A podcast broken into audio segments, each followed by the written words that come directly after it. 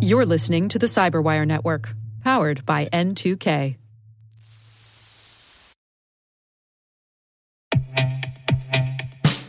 And now, a word from our sponsor, Syxsense.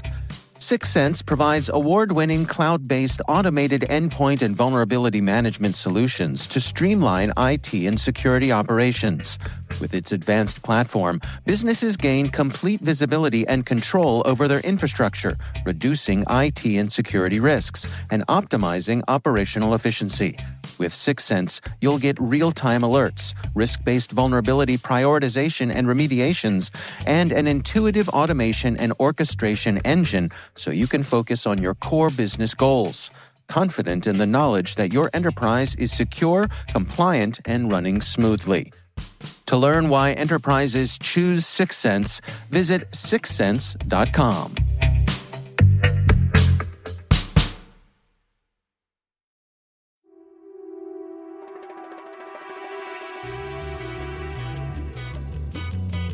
Hello, and welcome to Spycast from the secret files of the International Spy Museum in Washington, D.C. I'm Dr. Vince Houghton, the museum's historian and curator. Every month, the museum brings you interesting talks with authors, scholars, and practitioners who live in the world of global espionage. Join us as we take a closer look at the secret world of intelligence. There are 535 members of the 114th Congress, the Congress that currently serves here in Washington, D.C. Most of them, at one point before they came to federal politics, had some other kind of career, some other kind of job. There were 100 members who worked at some point in education 18 physicians, three dentists, three veterinarians, four nurses, seven ordained ministers, 39 former mayors, 18 former state governors and lieutenant governors, 15 former judges, 43 prosecutors, three ambassadors, at least 102 congressional staffers, as well as seven congressional pages six from the world of law enforcement, four Peace Corps volunteers, three scientists, and eight engineers, 22 public relations or communications professionals, 19 insurance agents, 29 farmers or ranchers. There's even two almond orchard owners, as well as two vintners. But there's only one former CIA operations officer. And normally I say we're joined today by our guest, whoever that may be, but today we're on location. I'm actually in the office of Representative Will Hurd, of the 23rd District of Texas, which stretches an absurd 800 plus miles from San Antonio to El Paso along the U.S. Texas border. Congressman Hurd graduated from Texas A&M University in 2000 with a degree in computer science and a minor in international relations. Hurd worked for the Central Intelligence Agency for nine years, including a tour of duty as an operations officer in Afghanistan, Pakistan, and India. He returned to Texas after his CIA service and was a partner in the strategic advisory firm Crumpton Group, which is actually founded by former CIA officer and counterterrorism director Henry Hank Crumpton. After which, he was a senior advisor with a cybersecurity firm, FusionX. He was elected to Congress in November of 2014, and he took office this past January on the 3rd of 2015, which makes him in congressional parlance a freshman member. He serves on two major committees the House Committee on Oversight and Government Reform, where he's on the National Security Subcommittee, and he's the chairman of the Information Technology Subcommittee. He's also on the House Committee on Homeland Security, where he's the vice chair of Border and Maritime Security Subcommittee, and on the Counterterrorism and Intelligence Subcommittee. Congressman Hurd, thank you for taking the time to talk to us here today. Thanks for coming over to the Hill. So, a lot of our listeners, a lot of the people that are going to be watching this or listening to this, are young people in high school and college, and, they're trying to figure out ways to get into the world of intelligence. Now, you still, because you're very recently separated from the agency, can only say so much. You have secret, secrecy limitations to what you can say. But I think it's always interesting to ask about the recruitment story, about how did you get into CIA? What drew you to this career? Sure. I, and I also want to start off with saying that it's one of the best jobs on the planet, being a case officer for the National Clandestine Service or the DO. I'm still old school, right? And I'll, I'll call it the DO. You know, it started with me. I, I was a computer science major. I grew up in San Antonio, Texas, and I thought I was going to be a programmer for IBM when I graduated. And I'd never been outside of Texas um, until my freshman year, and I saw a sign on the campus that said take two journalism classes in Mexico City for $425. And I had $450 in my bank account. So I went to Mexico City, fell in love being with another culture, fell in love with you know experiencing you know uh, different group types of people, and I added international studies as a minor. First class I took, a former CIA officer was the guest lecturer. Um, he had when he when he retired from the agency, he was the the ADDO for CI, so he was the most important guy on counterintelligence mm-hmm. in the agency. He had been um, he had run the office in Mexico City, old school Cold Warrior, and he told the most amazing stories. And literally the next day, I went and knocked on his door and said, "Tell me more." And that began began my interest um, in in the CIA. Um, so we stayed friends. I applied when um, after I graduated. I got accepted pretty quickly into the DS and T, um, but I knew I wanted to do the, be the DO. And at the time, um, um, uh, Dr. Gates, mm-hmm. you know, was former head of the CIA. He was the interim head of the Bush School at Texas A&M, and he said, "Will, you really should pursue um, the the DO, and was able to get my application in that, and went through the application process and interview process, and, and the rest is history. But I think what what um, made me competitive because there's not many people straight out of undergraduate right. um, school that go that go into the clandestine service. Um, part of it was my international experience, is my studying abroad in Mexico. I worked in a factory that manufactured integrated circuits in the Philippines. Okay. You know, I did some uh, leadership programs um, where I was bringing freshmen in, teaching them about leadership in Italy. Um, so I, I, had some experience overseas, and so that's what they're looking for. You know, I spoke some um, decent Spanish at the time. Agencies always looking for people that speak another language. Right. And then, you know, my leadership activities when I was in college. Um, I'd, you know, I was student body president at Texas A&M. I had run our, our student union the year before. And so those were the kinds of things that, that rounded it out. And then, of course, my GPA was was where um, they were where they were looking for. Because that's all. I mean, it, it's like I equate it sometimes, especially to high school students, of getting into Yale or getting into Harvard. Everybody's smart who applies. Yeah, Everybody has got a great background. They got all good grades. It's, it's the, the, little things that that make you stand apart from everybody else. And you had several of those. I mean, and I think people are trying to latch on to like what makes me different. Right. You know? Well, the other interesting thing about the CIA is they're not going to tell you anything about the CIA when you're going through the interview process. So they expect you to know it. And, right. and that's why reading books, you know, my former business partner talked about um, Ambassador Hank Crumpton. You know, he has a great book out there, The Art of Intelligence. Mm-hmm. You know, and that really is kind of like a primer. It's almost like a 101 on, on what it means to be a, a case officer in the CIA.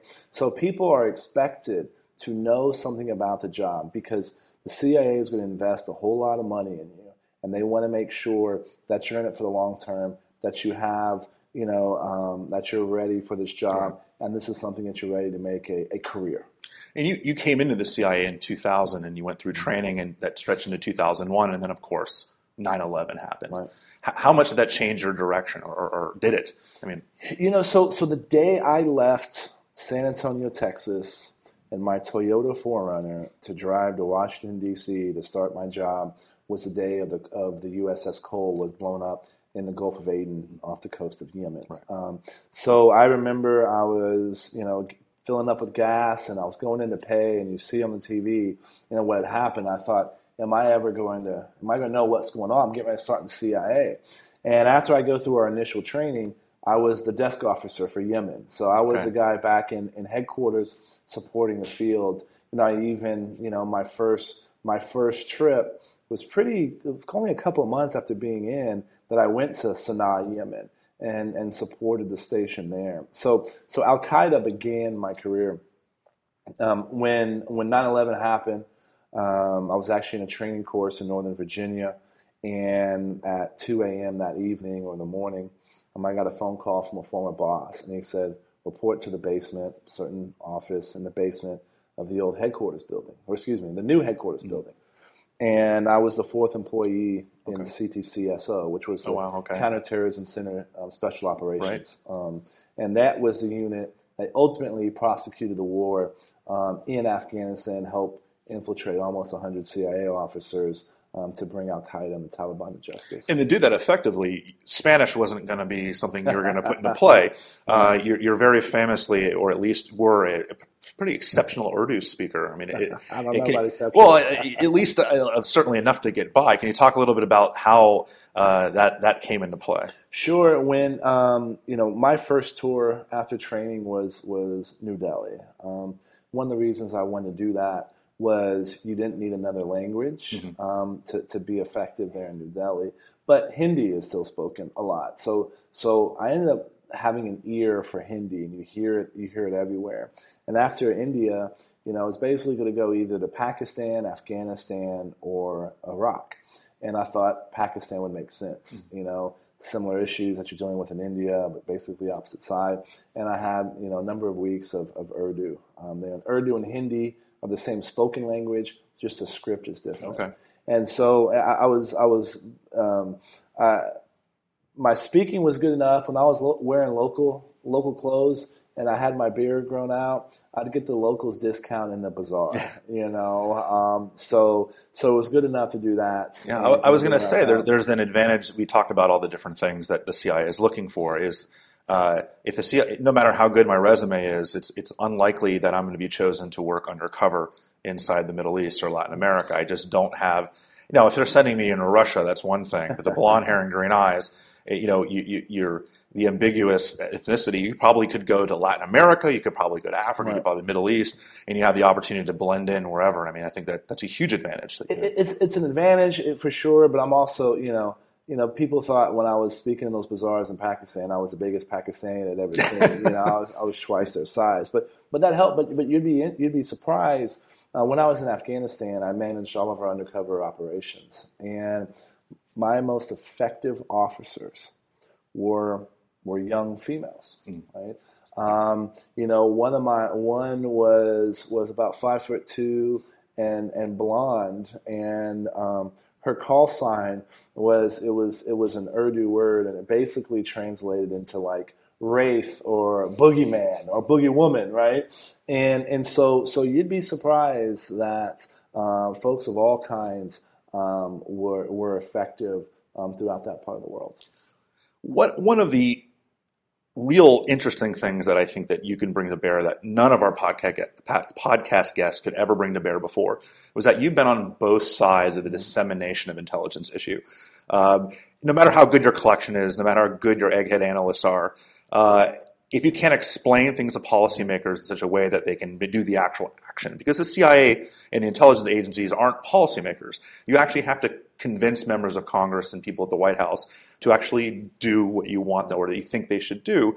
Um, there's a story about you, and you can certainly go into this more uh, about being inspired at an early stage at the agency to do something about one of the reasons you ran for Congress was that you had members who had gone on a CODEL, who had traveled to Afghanistan, and they just didn't know anything. They didn't know the difference between Sunnis and Shiites. They didn't understand really the most important things that you needed to understand in order to make policy. Can you talk a little bit about how now you've seen it from both sides? No, look, you're absolutely right. Um, you know, I was frustrated. One of the reasons I decided to run for Congress was I was shocked by the caliber of our elected leaders um, you know, especially when they're on the committees. You know, the, the, the story you're referencing, um, the member that asked me what the difference was between a Sunni and a Shia had been on the House Intelligence Committee for six years. It's okay for my brother not to right. not to understand the difference because he sells cable, right? But for someone who's spending you know, billions of our, our hard-earned taxpayer dollars, who's sending our boys and, and girls into places like Afghanistan or Yemen or, or Syria, it's it, it's unacceptable to me. And and so so what's what's great is that I've been there, I've seen it, I've chased Al Qaeda, I've chased you know Iranian nuclear proliferators. You know I was seeing what the Russians and Chinese state-sponsored hackers were, were doing to to our infrastructure. So I've seen I've seen that issue. Um, you know, you look at the border. I have 820 miles of the border, mm-hmm. as you talked about at the beginning of the show. Um, I know the threat, and right. so so I'm able to give a perspective um, that many other folks don't have. And and and perfect example is you know, it, it's great that I have chairman of subcommittee or chairman of committees coming and asking uh, for my opinion um, because they know I, I have an expertise. and that was going to be my next question. I mean, you're one of 435. Right. How do you educate everybody else? How do you do? How do how do we? I mean, we're, we're an educational institution ourselves. Right. How do we do a better job educating members about intelligence? Because it's incredibly complex. Absolutely. Um, I mean, Iran is one a great example about this. You're, you're expecting people to make educated decisions, but talk about how complex it is. You're talking about nuclear physics, you're talking about economic policy and the sanctions, and the crazy alliances in the Middle East, all in one specific issue. And of course, this is the future of you know the world, right. and we're making decisions here as the most powerful nation in the world. How do we ensure that the people making these decisions have any idea what they're talking about? Uh, is there a sol- I mean, I'm not putting you on the spot to come up with a solution here. I mean, I know people are smart. I, I know that you don't make it to this level right. without being incredibly intelligent. But it's it's got to be difficult to keep everything together. I mean, I know from my my experience you at least are on committees related to your background. Right. I know there are members that are on committees that have nothing to do with their background, and once at least your two committees mm-hmm. are related to each other. Right. Right. You're not, you're not on agriculture and appropriations. You're not on HHS and transportation. Mm-hmm. You can actually really hone in on the stuff you know a little bit about. That's not true for everybody else. Uh, how do we fix that? I mean. You, you, know, one of the one of the things that would would frustrate me when I was when I was still in the CIA were all the CODELs, the congressional mm-hmm. delegations that came out to whatever embassy or station I was at. But you know, I was frustrated because it took a lot of time to put them on. But what I've found is that those things are so important to help the rank and file member understand what's what's really going hmm. on, um, and and that that's half of it. You know, uh, I talk about the border a lot, right? I talk about border security, and for me, we can secure our border and facilitate the movement of goods and services at the same time. Mm. And a lot of people talk about the border up here. So I've taken a couple of other members um, down there to see it firsthand, right? And, and there's nothing better than getting that than getting that that perspective. Getting people out of the Washington bubble. absolutely, absolutely. And, and and and you know what? The, the members are responsive to that. They they understand that. You know, I think most people know. You know, they know what they know. They know what they don't know, but what they don't know, they don't, yeah. don't know. I think they recognize as, as the largest of, of those three categories. And so part of that is, is being willing to speak up on a lot of these issues. And again, folks know my background and experience, right. and they've come and reached out. You know, at the very beginning of of um, policy discussions or or formulating um, legislation, and so that's great. And I've only been here for 13 weeks. Right. You know. I, other than the specific information you have based on your background, like you know about certain parts of the world or things, yeah. what are the lessons learned from your agency background, that from just intelligence tradecraft and intelligence operations that you've been able to bring to Congress with you. You know, because it's it's again, you are the unique person in Congress. It's not like a doctor can bring, you know, real understanding of precise scientific information or a lawyer knows the law. You've got the one thing nobody else has. Like what lessons learned have you brought with you to Congress? Well, the first one I, yeah. I've learned uh, politics is a full contact sport, you know, and, and the other side you know, oftentimes tries to take pictures of you and follow you, and it's like, you know, some 19 year old kid in a single car is not gonna. I'm gonna be able to detect that surveillance. Um, right. Yeah. So you have certain advantages over uh, trackers right, and other right. things that others might but, not. But but just the, the principles and theories of being an intelligence officer, right? So take whatever the issue is, whether it's in agriculture or trade or you know you name it. Part of it is making sure uh, you know I you talk to different people, right? What makes the CIA the gold standard in, in, in, intelligence is we talk to everyone. We collect intelligence from all levels of society, right? right? And that's what you know our analyst is able to put together and, and formulate. So I take that same strategy here. Whatever the topic is, I try to get people on both sides of the topic. I you know people throughout my different district in order and when you start getting that information you see where it's overlapping you start getting close to you know some kernels of, of truth. Right. So so that that is the strategy I do in, in preparing myself um, for votes or um, you know how we're going to handle a particular issue.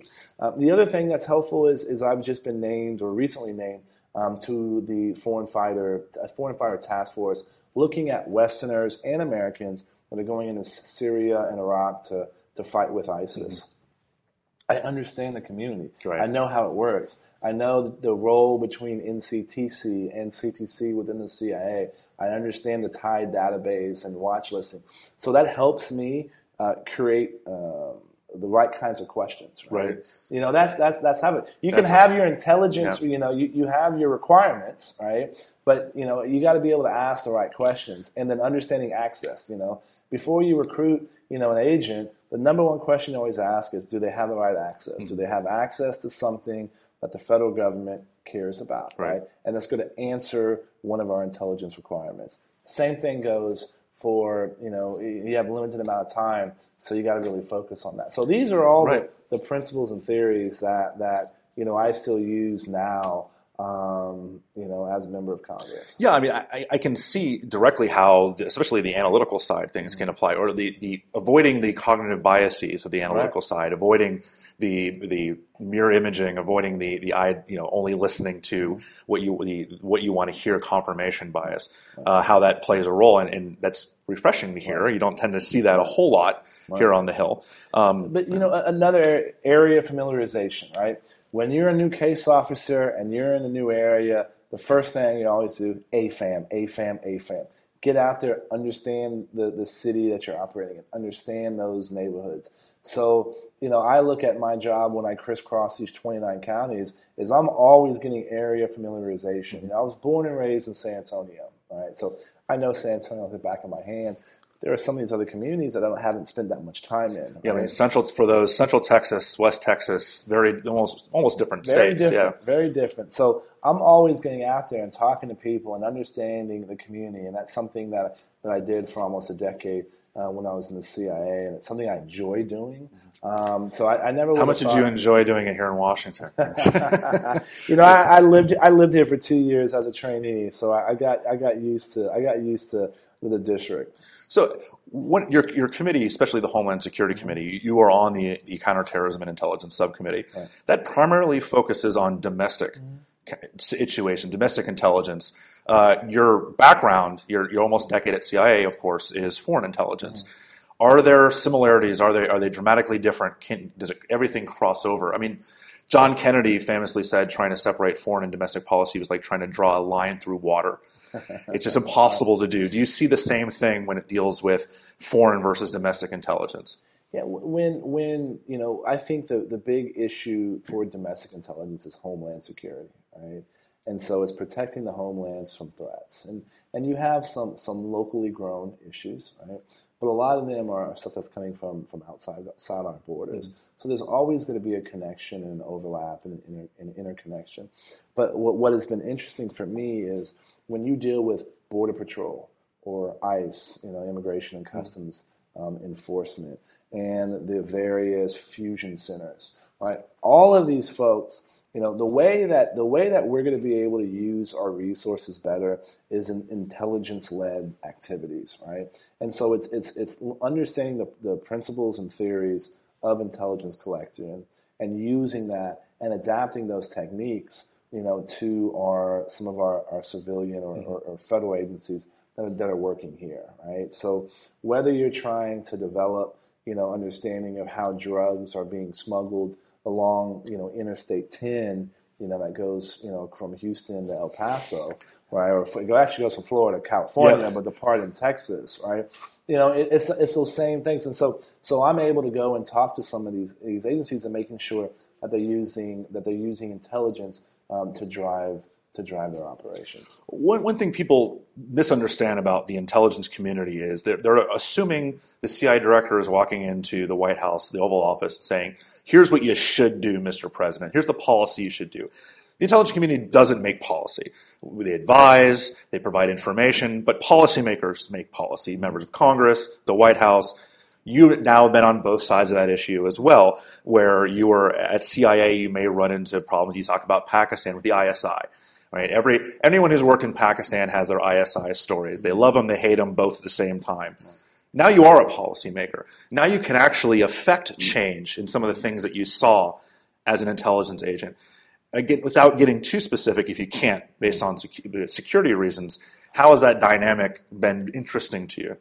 Well, it's it's you get you're in a position to fix all the things that you thought were broken before, right? So it, it's a great place to be. Um, you know, a lot of the things I saw, you know, are are you know, it, it's something it's something as simple as what's on the NIPIF, the National Intelligence Priority Framework, right?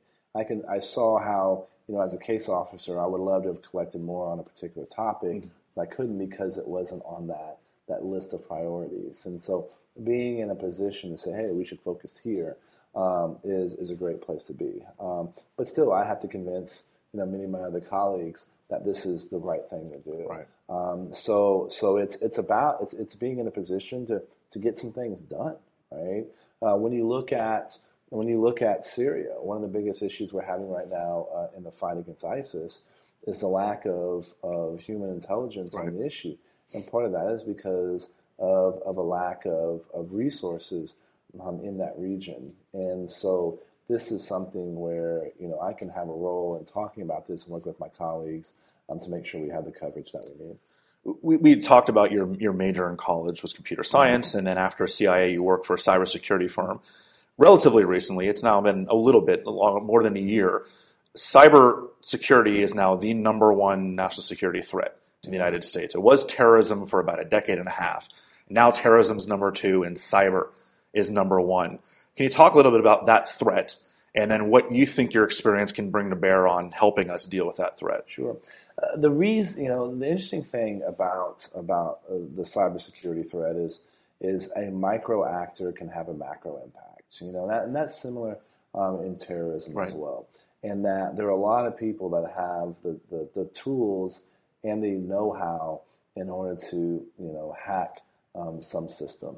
And and what what is changing is now that if you give me enough time, I'm gonna get into your system. Mm-hmm. Right? So we need to begin with the presumption of breach. Who is you know can you detect? How quickly can you detect me? How how much can you corral whoever the the, the attacker is? And then can you them off the system? Right. That's some of the, the, the details. But there's some big questions that we haven't answered. If North Korea were to launch a missile into San Francisco, we know how we would respond, and the North Koreans know how we right. would respond. That's a physical on physical attack. The idea of a digital on physical attack, we know that a little bit. It's Stuxnet, right, right. from a couple of years ago. But what constitutes a digital on digital attack? What's what's a digital act of war? Right.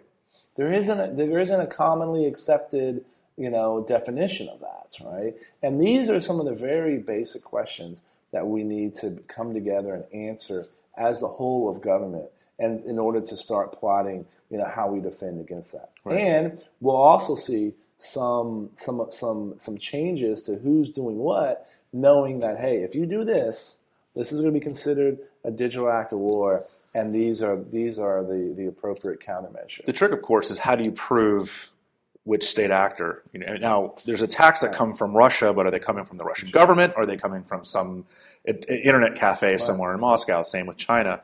Um, and, and the, the, real big question will be exactly as you said, when we can have a smoking gun saying this was the Russian government, this was the Chinese right. government, how do we react to that? And I know the Pentagon, certainly, I guess the, the science board of the Pentagon has actually said – we treat this as a nuclear attack right. on the United States. So there's there's some real questions, and and and there, there, needs to be some serious people that are having this conversation. Absolutely, attribution yeah. is, is, a huge issue, and and you know, validating identity is also a, a, big issue in in the digital space, and this is one of those those topics that we're going to need our smartest minds you know working on this is why you know we need our kids to be going into these areas because right we're going to have to start training our, our, our kids for jobs that don't exist today, right? Um, and that's the only way that we're going to be able to stay um, stay ahead of the game and, and stay, you know, reporting into the sphere. So you're one of the younger members of Congress. You have a computer background. My mom is the age of the average member of Congress. She's lucky if she knows where to turn on the computer. Mm-hmm. How, how do we educate? And, and uh, uh no, no I mean, the bill, no disrespect to those who don't have a background in computer science or don't have the basic understanding of what cyber is all about. But this may even be a bigger problem than talking about Iranian, Iranian nukes or, or any other bigger intelligence question is cyber is incredibly advanced for a lot of people. How do you teach an old dog new tricks in this case? How do you, how do you disseminate information about how much of a threat this is to people that just don't have the background. Yeah, I think the best, the way I've been effective is to, to use analogies that, that folks can, can understand on, on whatever the topic is, um, not get too detailed. You know, one of my jobs when I was helping to build Fusion X was communicating the technical piece to the C-suite, to the executives, right, right who may not be necessarily technical. Um, but, uh, but I've been surprised that people understand kind of the, the 30,000 foot view. Um, but the devil's in the details. Mm-hmm. You know, we're getting ready. Uh, we passed um, some historic cybersecurity information sharing legislation um, the last two days right. here in the House. It's likely to pass the Senate, and the president are, has already si- said he's going to sign it. And he talk, talking about information sharing. Well, the first step is what information are you sharing, right? What needs to be shared? You know, what kind of you know, if you're the federal government's trying to help the private sector to protect itself, you know, they're going to need information that's timely, and they're going to need need information that's actionable, right? And that level of granularity and detail is going to is, is going to be developed by people that understand these issues. Like but, you, yeah. I mean that that that that bill, which you know, this will end up maybe being seen by somebody in two years from now, but that that bill uh, it seems right right down your alley. Was that something you worked on, or is something that you you gave amendments to that you were involved in the, the passing of well, the bill? I've, I've been I've been involved in that since since day one um, on the Homeland Security bill, and and part of that is is working with the private sector on what other issues they needed, um, working with the staff um, that was helping to draft the legislation. Uh, John Ratcliffe, who's the chairman of the subcommittee for cybersecurity and Homeland, um, Mike McCaul um, was great. I've offered three amendments; they all got accepted.